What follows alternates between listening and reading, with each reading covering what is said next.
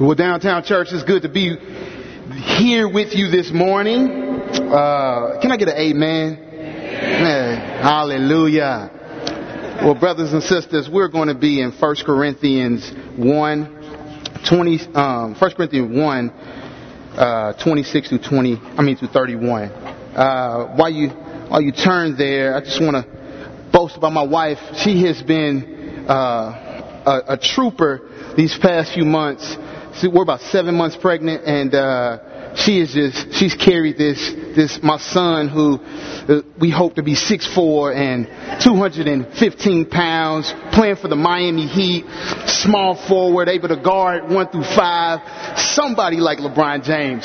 Um, but she has been wonderful, and uh, and I thank God for her. She's been she's been a prayer warrior for me. Uh, we have definitely enjoyed our time here at Downtown Church, um, and and I feel like you guys are sending me off to be a missionary as opposed to anything else, right? To go over there and show them what the gospel is about, right? Um, in Second Presbyterian Church, uh, but we have spent all of our time with my wonderful community group, which is the Binghampton Community Group. I think that's the best community group here at Downtown Church if you're looking for one. Alright? Alright? Uh, hey, while you turn there to 1 Corinthians 1, 26 to 31, let me give you a little background. Paul is talking to the Corinthian church. From the Corinthian church, they're kind of prideful to a certain extent. He was on a missionary journey there, and he left to go to Ephesus. And when he went to Ephesus, he wrote them uh, two letters. Uh, and when he wrote these letters, he he was trying to, to to correct the church and bring the church together. You know, they had some issues with unity. They had some issues um, inside the church with morality, and he had to he had to smack them around with this letter to get them straight. But the whole thing is, and, and where we're going to be in 26 through 31, he's talking to believers. But in the previous couple verses, 18 through 25, he's talking to non-believers. You know, you see where he talk, he talks about but non-believers seeing that the, the, cross as being foolish. And at this time, wisdom and hum, human wisdom was huge for them, and, and, and philosophers and, and, and, different and different discerners would come around to, to tell them different things. And so the whole the, the, their whole premise for, for being Christians is because they believe in the cross.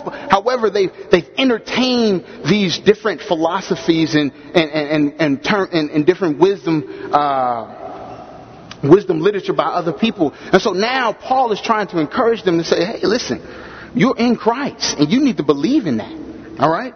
Let's read. 26. For consider your calling, brothers. Not many of you were wise according to uh, worldly standards. Not many were powerful. Not many were of noble birth. But God chose what is foolish in the world to shame the wise. God chose what is weak in the world to shame the strong. God chose what God chose what is low and despised in the world, even the things that are not, to bring to nothing things that are, so that no human being might boast in the presence of God. And because of him, you are in Christ Jesus, who became to us wisdom from God righteousness and sanctification and redemption, so that, as it is written, let the one who boasts boast in the Lord. Pray with me. Father, we bless you and we thank you for your word. Your mercy and grace has been good to us. We thank you, Jesus, for bringing us here to worship you, to hear a word from you, God. So hide me behind the cross. Allow me, Jesus, to hide in your shadow and let you increase above all things. Let us exalt you this morning. I pray, God, that uh, those that have ears, let them hear, Lord. And we pray all these things in your dear Son, Jesus' name. Amen. So, when I was in high school, I played football. I went to, I'm from St. Louis, Missouri. If you don't know anything, I'm from University City High School. Uh, if you, if you know anything about University City, that's where like the St. Lunatics and, and Bernard Gilkey and, and all those guys come from, right? Um, so I, my, my football team, we were pretty cool. We were a pretty cool football team. And I had one guy, he was my, he was a really good friend of mine, uh, James Taylor. Uh, I'm giving him a fake name. He was about 6'3", 220 pounds. I mean, the dude ran a 4.440. He, uh, in the 100, he ran a 10.1. All right. And he was a tailback. So imagine in tackling this dude. And I'm only 5'8", or you, you're only 5'9". And so he, he, he, he had a choice to go to any top university. Division one schools were talking to him when he was a sophomore in high school. He was just the, he was the protege for what, what you want your running back to look like, right? And so, all the, all the while, he, he, he, he, he had incredible stats. He was he ran for 300 yards in one game, one season 2,000 yards, and and then he had close to 20 touchdowns. I mean, the dude was a freak of nature. And so, a whole time people were just boasting in him and telling him how incredible he is, and not not not one time did he he talk about his teammates or, or say, you know what, if it was it was for my offensive line, but instead he would he would bash them and he would boast about what he was doing. In fact, there were several times he would just walk in the middle of school, take off his shirt, and start doing push-ups and yell football. I kid you not, right? The dude was he was ridiculous, and so he got, he finally got, he got the scholarship that he wanted. He went to the top university and the, his sophomore year in school, he blew out his knee. He could never recover. His whole dream was to go to the NFL, be famous, make money, and not have to struggle anymore. As long as he could be self-sufficient, uh, you know what? Everything was going to be alright. And when that went out the door, what happened was that he could no longer boast in his own abilities. He didn't have them anymore. Was, they were taken away from him. So, you know, instead of saying the, the typical Kevin Durant, or not typical Kevin Durant, which was a wonderful speech, but you see he boasting in his teammates. He didn't, he didn't say, you know, thank God for my mother, or thank God for, for, for, for the people that are around me, my teammates, or my friends that, that helped me. None of that. He had taken all the glory, glory for himself. There are times when our self-sufficiency fuels our self-centeredness, just like James. But the thing is, it leads to self destruction. And so James strived to go to the NFL. The NFL was his savior. He felt like that he would have everything that he needed if that were the door he walked through. Some of us here today feel like if we just had enough money or we just had the right career that everything would be alright. Or in fact, some of us have the right job. Some of us have financial security, but it's not enough. See, brothers and sisters, what I want us to see this morning that Paul is talking to, to the Corinthian church is that we have to boast in something because we long for something. And just like we prayed the Lord's Prayer that for thy kingdom to come, that's what we long for, for something to be completed, for something to be finished, for something to be done. And that is the finished work of Christ. So we groan, like Romans 8 say, with all of creation for the, for, for the longing and the hope that we have for Christ to come and His kingdom to come to save us, to fulfill us of that burning desire that we have to, to want to do everything on our, on our own or, or, or to look to ourselves. So three points where I want us to see is that Christ was crucified for a reason and that's for us to solely boast in Him. And the first point is for us to respond to a call to humility. The second point is for us to, to, to be used for His glory. And the final point is for us to glory or boast in the Lord. So our first point is that for us to recall, to, for us to respond to the call of humility. The question is, why is the calling important? Because it's not just a vocational or professional calling. This is not just a calling that, that, that, you know, okay, you know what, I'll take this job or I'll take this offer. It's not that. It's a call to be humble in Christ. It's a call for us to straighten up. Look at, look how Paul tells them. He says, for consider your calling. This can be an indicative where he's just saying, hey, look, look at, look at the calling that God has given you. Or it can be a command to stir them up to say, listen, you're being sluggish. Consider the call that God has given you because what does he say next? He say, not many of you were wise by worldly standards. Not many of you were powerful. Not many of you were, were, of noble birth. So, number one, you didn't have a good family with a lot of money, nor did you have any reason on your own to, to, to give anything to, to your own self to, that would be substantial, nor, um, nor were you, did you have the mental or intellectual capacity to think for yourself. But listen, he says not many. Therefore, he means there were some that had that. So there were some that did boast in themselves, and, and these guys, they didn't have a reason to boast. So what does he do? He redirects them to show them that your, your social status shouldn't be your resume. And that shouldn't bleed over to your spiritual status. Because Christ dying on the cross has established that by the great, by His grace. And so when we see that, what is he saying? What, what he's saying to them is that, you know what, it's no longer about you, it's about what he's done on the cross. In verse 30, we'll get down there to a little, in a little minute. He says, it's his righteousness, it's his sanctification, it's his redemption that you must boast in. Scholars say that the cross not only goes backwards for our wrongdoings, so when we pray the Lord's Prayer, it's not that we pray for those debts to be f- forgiven for the wrongdoings previously, but it's also forward. Those things in the future. And so we, when we realize that and we recognize that, just like the Corinthian people, we don't, we don't hold to any type of philosophy or today theological view as if, it, if, as if this is not substantial enough. What we hold to is that the cross is everything that we need. Look at what Paul says in verse 17. He says that for Christ did not send me to baptize, to, to, um, to baptize, but to preach the gospel, not with words of eloquent, not, not with of eloquent words, lest the cross be what? Emptied of its power. If I'm standing here right here, I'm standing here before you today. A couple weeks ago, I just graduated, walked across the stage with my master's of divinity you can't tell me that I don't, I would be lying if I'm sitting here saying that I wouldn't want to impress you by doing theological acrobats, as I would like to call them. Or trying to show you that I know covenant theology, or trying to show you that I, I, I understand the Reformed tradition. I would be lying if I didn't want to boast in myself to impress you, to get a pat on the back after the sermon to say, Mike, you did a great job. But see, all of us struggle with that. We want to use the platform that God has given us to boast in ourselves, but what He is saying to us is that we don't use the platform He's given us to boast in ourselves, we exalt Him through it. So it's not about my resume. It's not about your resume. What it is about is what Christ has done on the cross. For us to look at the cross and not bow down on a knee or not lie prostrate before what we see a holy and, and, and a righteous God and what He's done for us is to be prideful.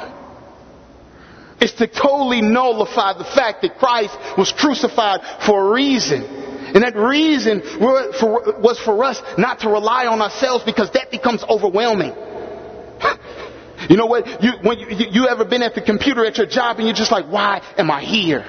I'm frustrated. I'm dealing with the same boss. Or, or, or, or you know what? You're not being paid enough. And so what happens? You, you, you, you, you, you, you look to your own intellect, you look to your own resume, and you, you, you look to yourself, and, and, you, and you stop looking to God. Brothers and sisters, boast in the Lord. Our next point is that we are used for His glory, for us to be used for His glory. There's a friend of mine who tell, told me the story of their, their child, their, up, uh, their upgrowing, and, and that, that was that they watched their mother beat they watched their mother be beaten every day as a child. You're not supposed to see that as a child. And so they walked around the house frightened because they knew that at any moment their father can snap and just smack them across the face. So this person never really wanted to share their story, but once they did, the beautiful thing is God began to get glory through it, not only just amongst believers, but amongst non-believers. Brothers and sisters, what God uses, He uses the most shameful things in our lives to bring Him the most glory. In verse 27 through 28, He says, I use the foolish things to shame the wise. I use the weak things to shame the strong. What he's telling us is that it's, it, it, goes against the whole human paradigm of, you know what, you have to have uh, the right person, you have to have the most skilled person, you have to have the most powerful person. This individual has to be at this level, this individual has to meet these requirements. Paul doesn't say that, that the Lord goes by that paradigm. In fact, it's the complete opposite.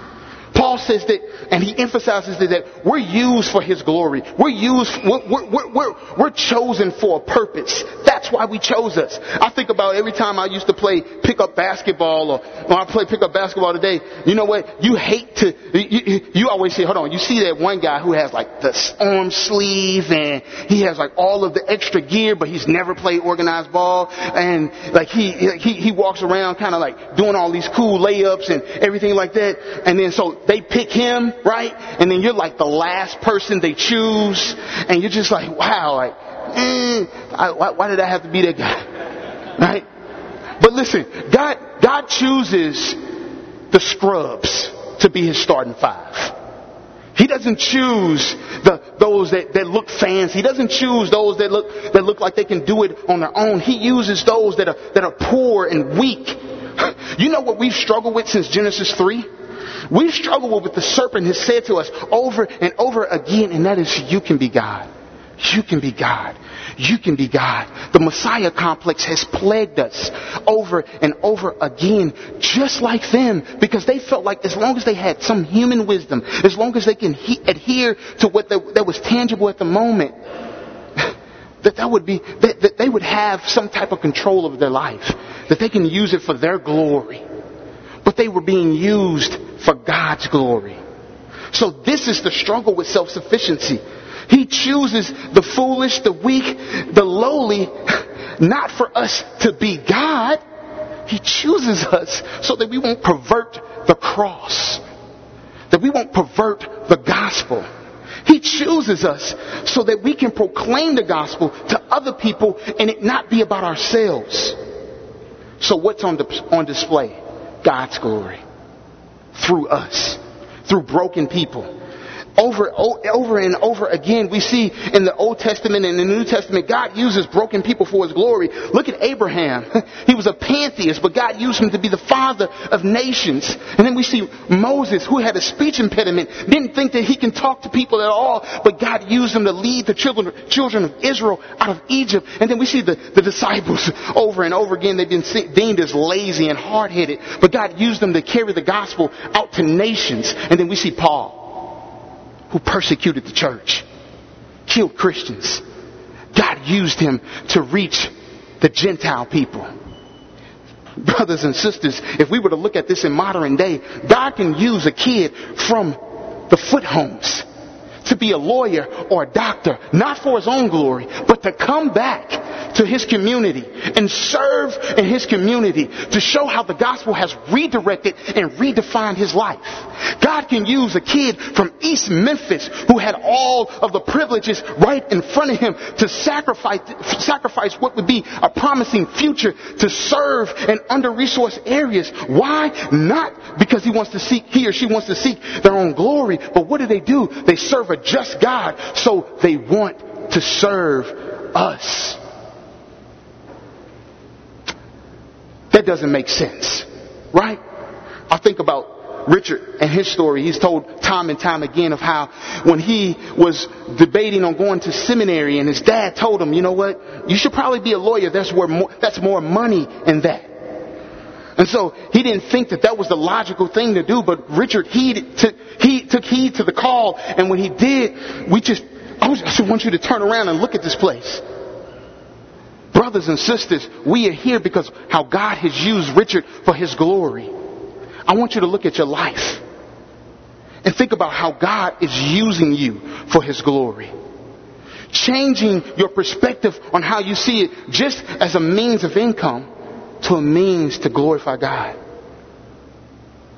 So God is showing that He uses, showing that He glorifies Himself not through the humanity of, of, of our society.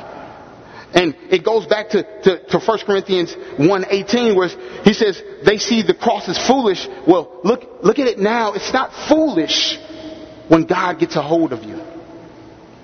You're not foolish, and the decisions, the decisions you make are not foolish once God gets a hold of you. Point three. For us to glory or boast in the Lord, what is the purpose of boasting or glorying in the Lord? Well, look at the previous verse. Paul says that Corinthians, you were nothing, but now you're in Christ. You were nothing, but now you are in Christ. What does it mean to be in Christ? Well, 2 Corinthians uh, 5, 17 says that, therefore, if anyone is in Christ, he is a new creation. The old has passed away. Behold, the new has come.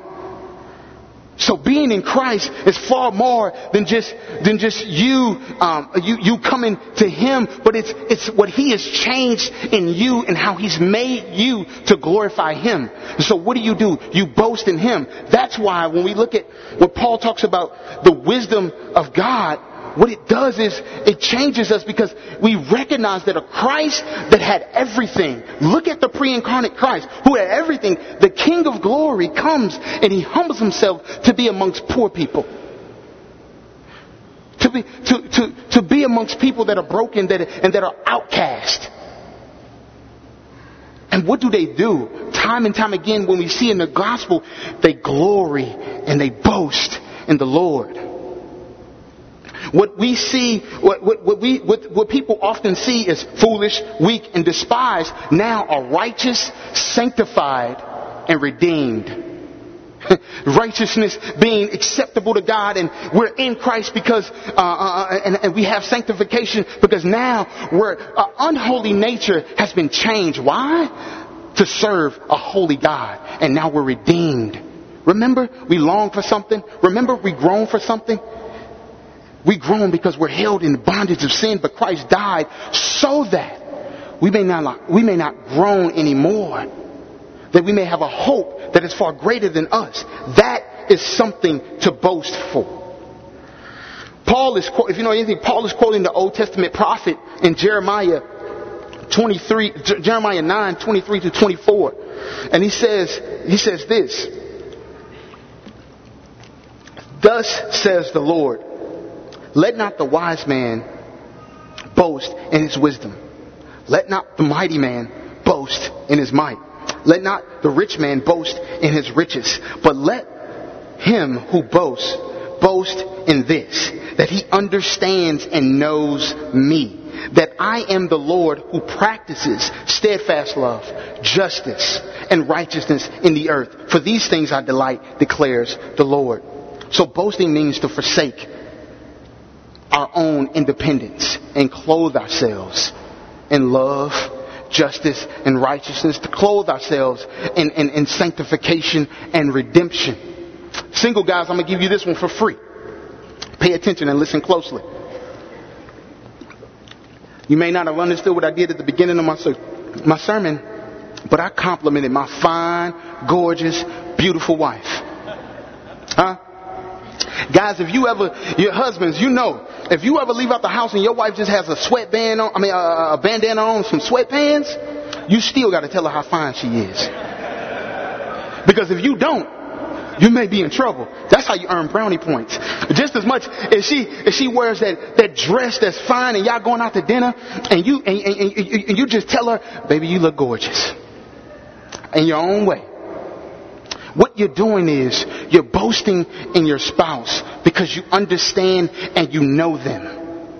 And so the intimacy becomes more than just physical, but the intimacy becomes something that she is able to connect with or he is able to connect with on a level that is greater than the physical.